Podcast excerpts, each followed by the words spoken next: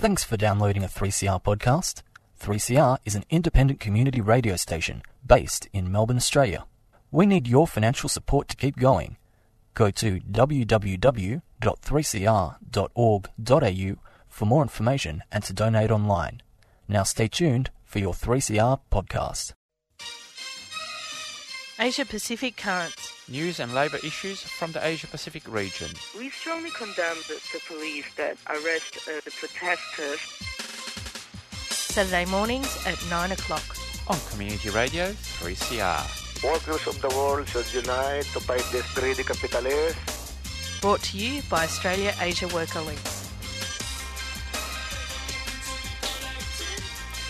Good morning and welcome to Asia Pacific Currents. This Saturday, the 4th approximately of December. 4th of December, yes.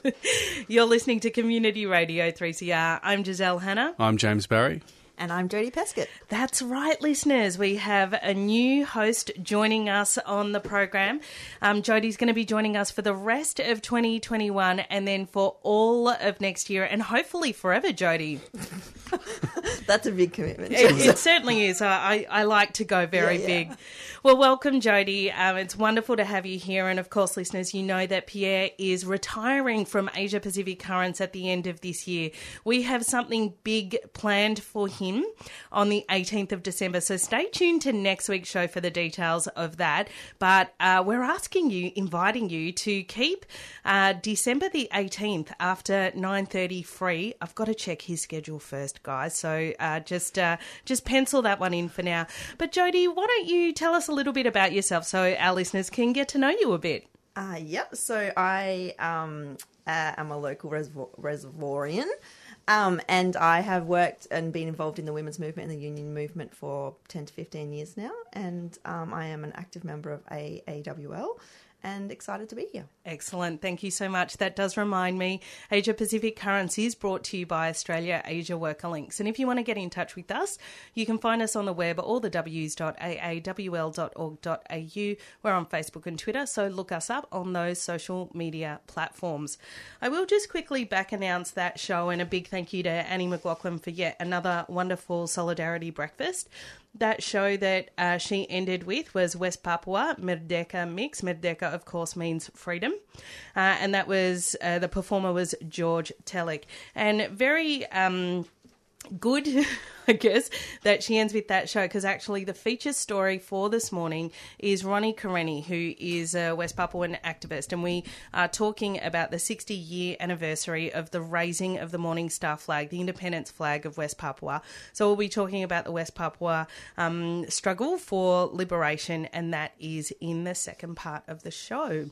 3 minutes past 9 o'clock, we're going to get straight into news from around the region.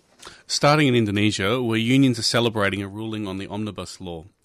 Today we have an update on the struggle against the anti-worker omnibus law in Indonesia, which we've been reporting on for the past 12 months.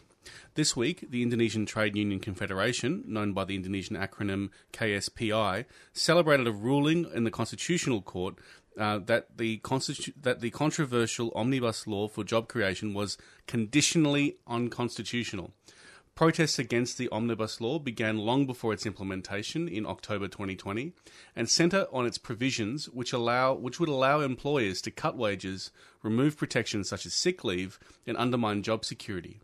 In their fight against the law, the KSPI has been joined by various environmental organisations which were concerned that the law would accelerate deforestation and cause similar environmental damage in Indonesia, all in the name of economic development. That is such a victory for the Indonesian workers. And as you said, Pierre, we have been following that story for over a year now. And those workers faced extraordinary repression and lies from the Jokowi government about what was happening with that. So such a victory for those workers.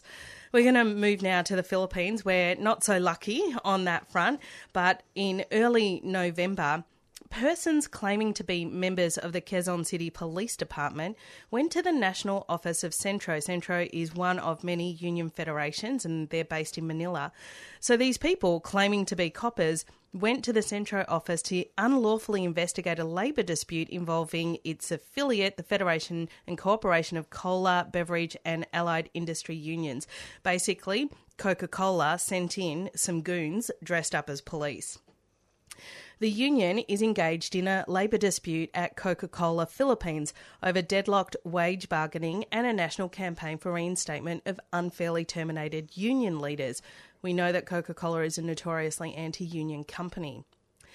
Without relevant legal documents officially identifying and authorising them and stating the purpose of their visit, these goons repeatedly asked for information regarding Centro's office, the other unions present in that office and their activities. Further adding to their suspicious behaviour, the alleged police personnel also went to the premises of the Trade Union Confederation of the Philippines, so another labour union confederation, and their compound is based in Quezon City. They inquired about the Nakai Sai Labour Coalition, of which Centro is a part, so that's a party list in the Philippines. These acts have no other effect but to harass trade unionists. This police harassment occurs in the context of ongoing intimidation and fear involving red tagging, which we've reported on a lot here on Asia Pacific Currents. All right, now we're in South Korea, where our comrades at the KPTU held industrial action to pressure the government to extend the safety rate system, which is due to be phased out in 2022. The safety rate system provides owner-operator transport workers with a minimum rate of pay and other working conditions, which allow the workers to operate safely on the roads. Over a period of 3 days, workers converged on ports, distribution centres and other locations to block transport, reducing freight traffic in South Korea by 20%. The KPTU's action is in the lead up to South Korea's presidential election, which is due in March 2022, in which none of the candidates have shown a willingness to extend the safety rate system or advocate for workers' rights more broadly. The strike has occurred in the context of widespread industrial action in the country over the past few months, which have been in response to a restriction on union rights and freedom of association, supposedly in the name of pandemic response. And as we get closer to that presidential election in South Korea, no doubt there'll be a lot of industrial disputation, and we'll do our best to speak with the KPTU, our comrade Walsan, who is based there, just to find out exactly what's happening in the public service. To Afghanistan now, where the Taliban's new directives will further muzzle press freedom. The Taliban has announced 8 religious guidelines which restrict the broadcasting of media that contravenes Islamic values, with several edicts exclusively targeting women journalists and media workers. The International Federation of Journalists, or IFJ, condemns the Taliban's new media restrictions and calls for a restoration of press freedom and women's rights in Afghanistan. The restrictions were announced on the 21st of November by the Taliban's Ministry of the Promotion of Virtue and Prevention of Vice. According to the Taliban spokesperson, Hakife Mohajir, the religious guidelines prohibit the screening of films or television programs which are against Islamic or Afghan values. The rules called on broadcasters to cease airing soap operas or dramas that feature women. All women journalists will be required to observe hijab while at work, an unclear edict subject to interpretation by the Taliban. And just to give listeners an idea, in Persian-speaking countries like Afghanistan and Iran, hijab doesn't refer just to the head covering. It refers to the covering of, it can be the covering of the face as well, but it's a vague term that is open to interpretation. As well as restrictions on women, the guidelines also prohibit any media that shows the imagery of the Prophet Muhammad or revered persons, comedic programs that humiliate people, and any films that contravene Afghan law. The recent measures follow 11 media regulations announced on September 19, which can be arbitrarily interpreted to censor broadcast content and restrict press freedom. The restrictions come despite the Taliban's pledge that freedom of press and women's rights would be upheld under the new regime. And our next story is also a campaign for journalistic freedom. And again, the International Federation of Journalists, the IFJ, are involved in this one. I will just say before I go into this story, which comes from Sri Lanka, that the IFJ have been very busy at the moment because there are quite a number of countries, not just in our region, but right across the world, that are very, very severely repressing free media at the moment. But going to Sri Lanka, where a Tamil journalist was attacked by soldiers for reporting on a Tamil memorial event. So the journalist is Vishwalingam Vishwachandra. He was brutally attacked by a group of Sri Lankan soldiers in Mullaitivu district on the 28th of November. The IFJ and its Sri Lankan affiliates, the Sri Lanka Working Journalists Association and the Federation of Media Employees and Trade Unions, condemned the attack and urged the Sri Lankan military to immediately cease their efforts to stifle critical reportage. Vishwalingam Vishwachandra was attacked by members of the Sri Lankan army while covering a Tamil tribute in Mullaitivu, which is a former battle zone. And the memorial event was to honour those who died during the country's decades-long civil war. 3 Sri Lankan soldiers were arrested in connection with the incident. According to the 2 unions, soldiers attacked Vishwachandra with a palm stick wrapped with barbed wire as he captured footage of the violence levelled against mourners at the commemoration ceremony. The Sri Lankan military also seized his mobile phone and camera before damaging his motorcycle. Vishwachandra sustained injuries to his stomach, arms and legs in the attack. He was admitted to hospital and is currently undergoing treatment. Sri Lankan security forces drove away grieving crowds as they attempted to light lamps in memory of their loved ones. The coastal district bears thousands of unmarked graves where Tamil civilians were killed at the end of the Sri Lankan Civil War. The Tamil Tigers have long commemorated November 27 as Heroes' Day to honour its members. However, the Rajapaksa's government banned the day's observation after he came to power in 2019. And finally today we're in Jordan. So earlier in the year we brought you the story of the dissolution of the Jordanian Teachers Association by the Jordanian government. The JTA was dissolved on December 31st, 2020 by the Amman Magistrates Court. On September 29, 2021, the Attorney General rejected the appeal filed by the JTA against the union dissolution and 1 year imprisonment for all 14 JTA board members. The Jordanian government has been using emergency laws enacted during the pandemic to judicially harass union members, teachers and education workers. Employment regulations for civil servants have also been diluted to make it easier to terminate their employment.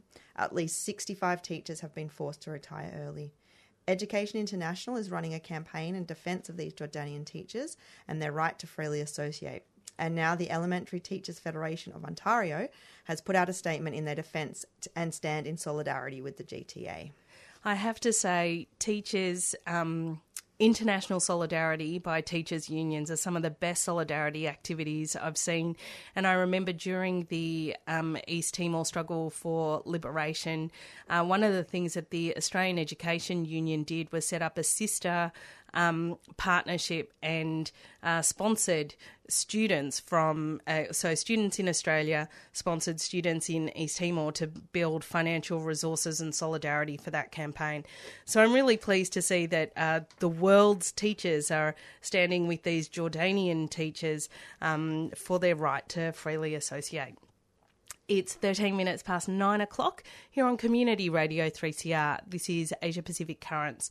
We're going to go to some community announcements and then our feature story for the morning with Ronny Kareni. Goongerah Environment Centre is a grassroots community organisation campaigning for East Gippsland's precious forests. For over 15 years, we've been using direct action, citizen science and community engagement to stop the continued logging of precious native forests and threatened species habitat.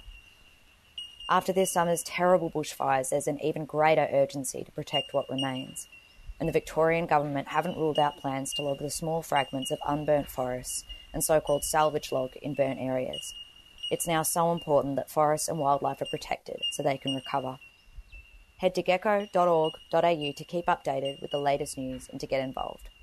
Gecko acknowledges the logging is happening on the stolen lands of the Gunna Kurnai and Bidwell and the Naro people, and that sovereignty was never ceded.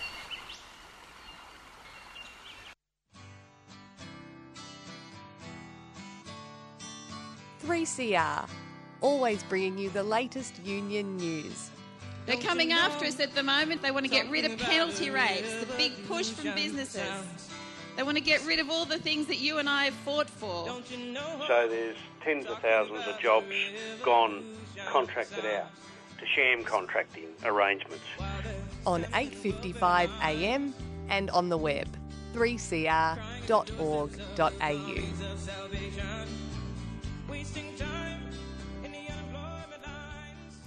It is 15 minutes past 9 o'clock here on Community Radio 3CR. This is Asia Pacific Currents.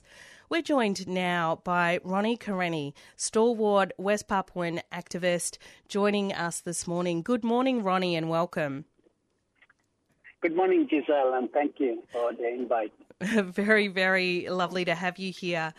Now, the 1st of December this year commemorates 60 years of the first raising of the Morning Star flag, signifying the independence, from the Netherlands of West Papua. Tell us a little bit about the struggle for West Papuan independence. Yeah, that's right.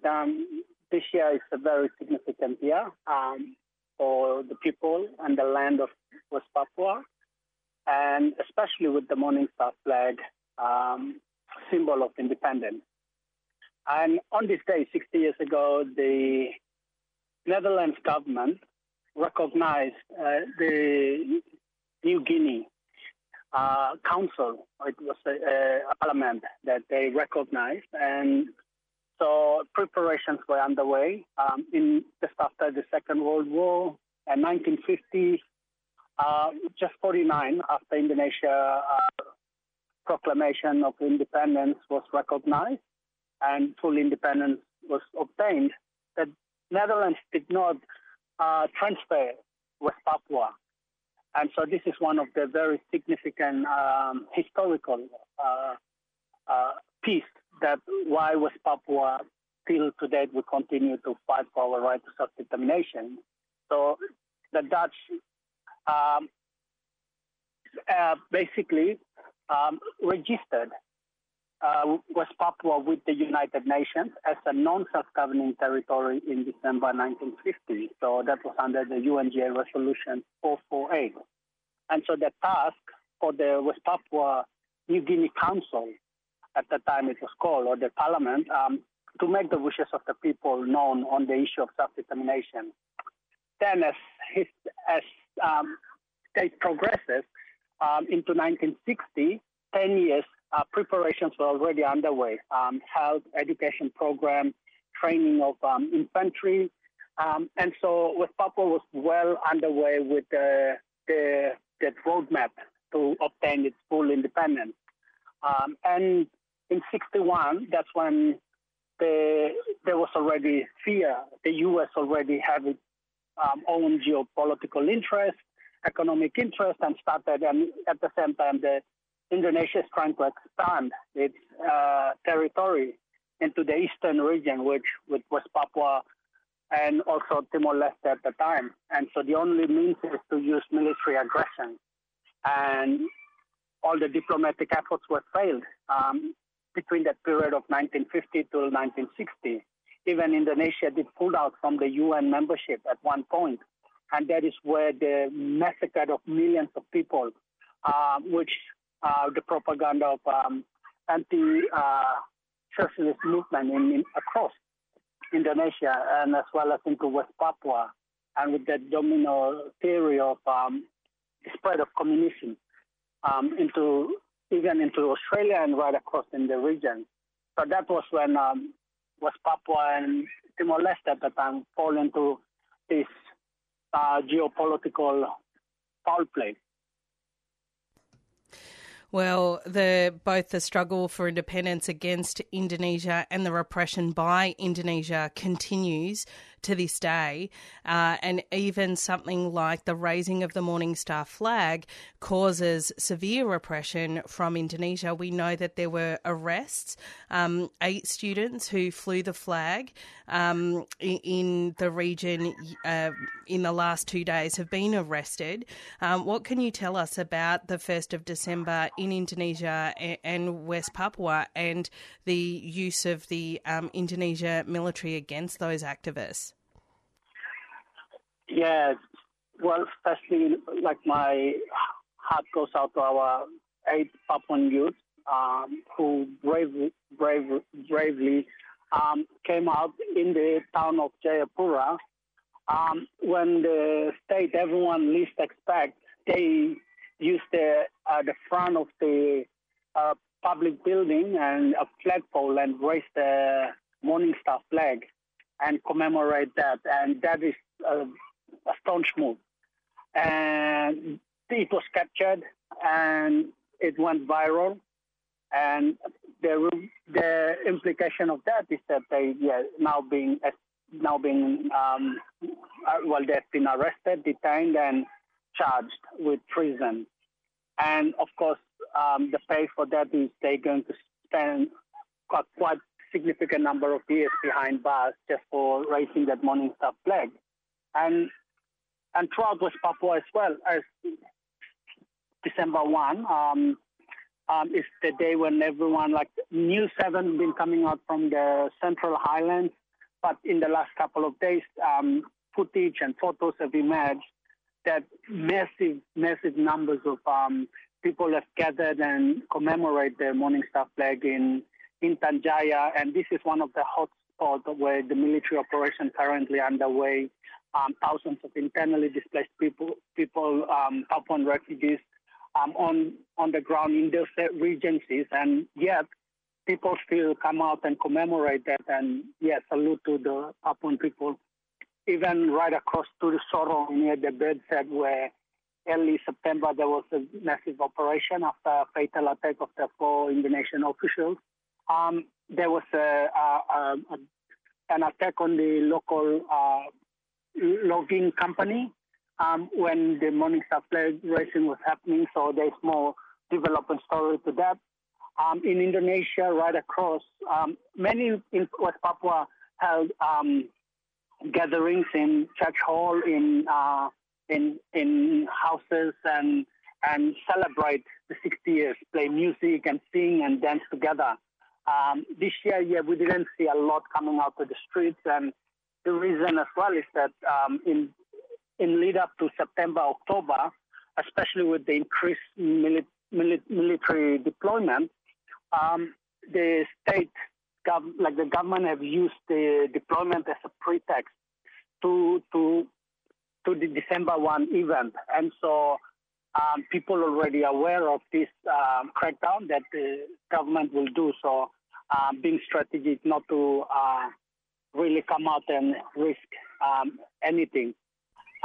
But we see across the island of Java and especially Surabaya, even Aceh, as far as other student stronghold, the Front Rakyat Indonesia for West Papua joined with collaboration with the Student Alliance, National Alliance Movement of Papuan students in Surabaya, Jogja, Jakarta, came out in hundreds and really commemorating that. And there's been photos emerging from that. So it's amazing to see, the bottom line where I see is that even in Australia, right across Australia, it was a well-coordinated and organized event from Melbourne to Ngunnawal country here in Canberra, right across to Minjin, up all the way to Sydney and Darwin, Perth, Adelaide, major cities will coordinate this celebration as well.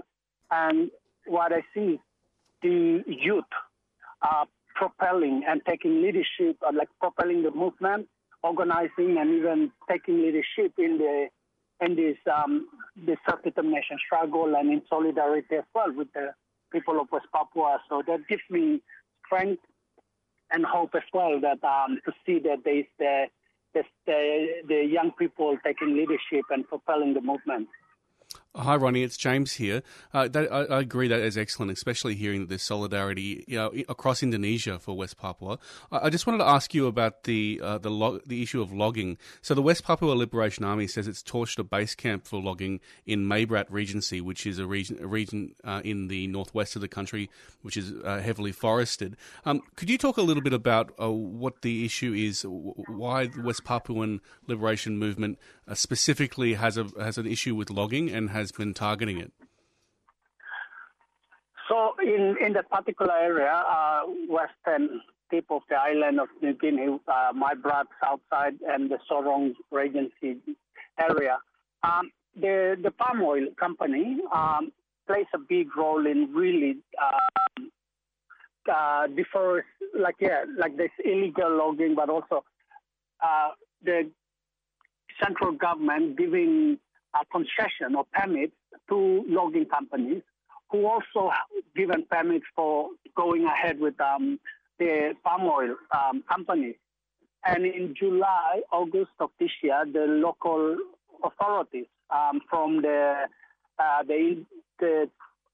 tribal council, Papuan Tribal Council, to the local head of the regency or head of district, town mayor as well in Sorong, have already rejected very strongly not for this permit to go ahead with the palm oil company. And it was taken, this became a very big issue. There was a lot of petitions, and we see across Indonesia a lot of the environmental land rights groups came on board to support the local head of district and the local indigenous Papuans to stop this company from going ahead. And that method was taken to the court. And the companies appealed to go ahead. And so that already brought the tension early this year.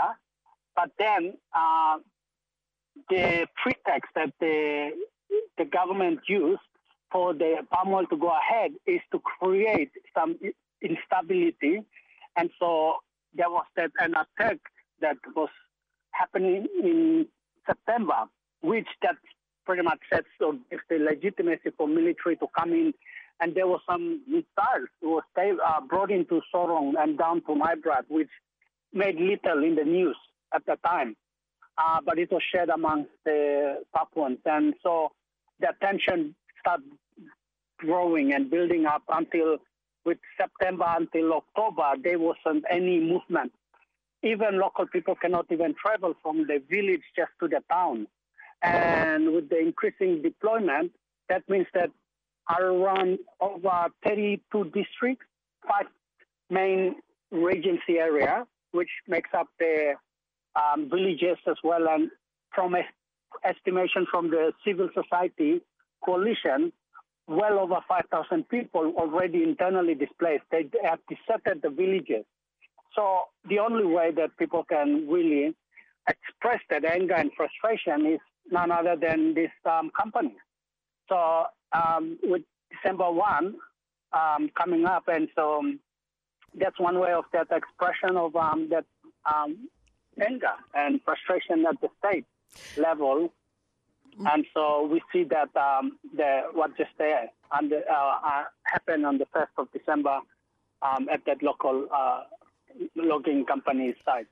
Well, Ronny, the situation, the struggle is obviously at a particularly intense moment at the moment, because we've been seeing increasing student mobilisations and very, very fierce repression from Indonesia. So we really do call on activists to support the West Papuan struggle for independence. But Ronny, unfortunately, that's all we've got time for on the show today. Thank you so much for joining us this morning. And thank you as well for the opportunity to speak with you guys. That was Ronny Kareni, a stalwart West Papuan activist, speaking here on Community Radio 3CR about the 60-year anniversary of the raising of the Morning Star. I'm going to quickly go to an announcement and then we'll come back to end the show.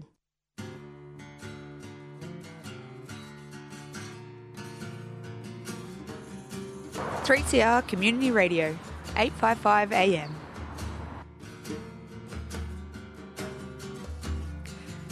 Well, that is the end of another Asia Pacific Currents for another Saturday morning. Two shows to go for the end of the year. But thank you, listeners, for joining us. Stay tuned to 3CR for the rest of the weekend. And, of course, coming up next is Palestine Remembered. But that's all for me, Giselle Hanna. Me, James Barry. And me, Jodie Peskitt.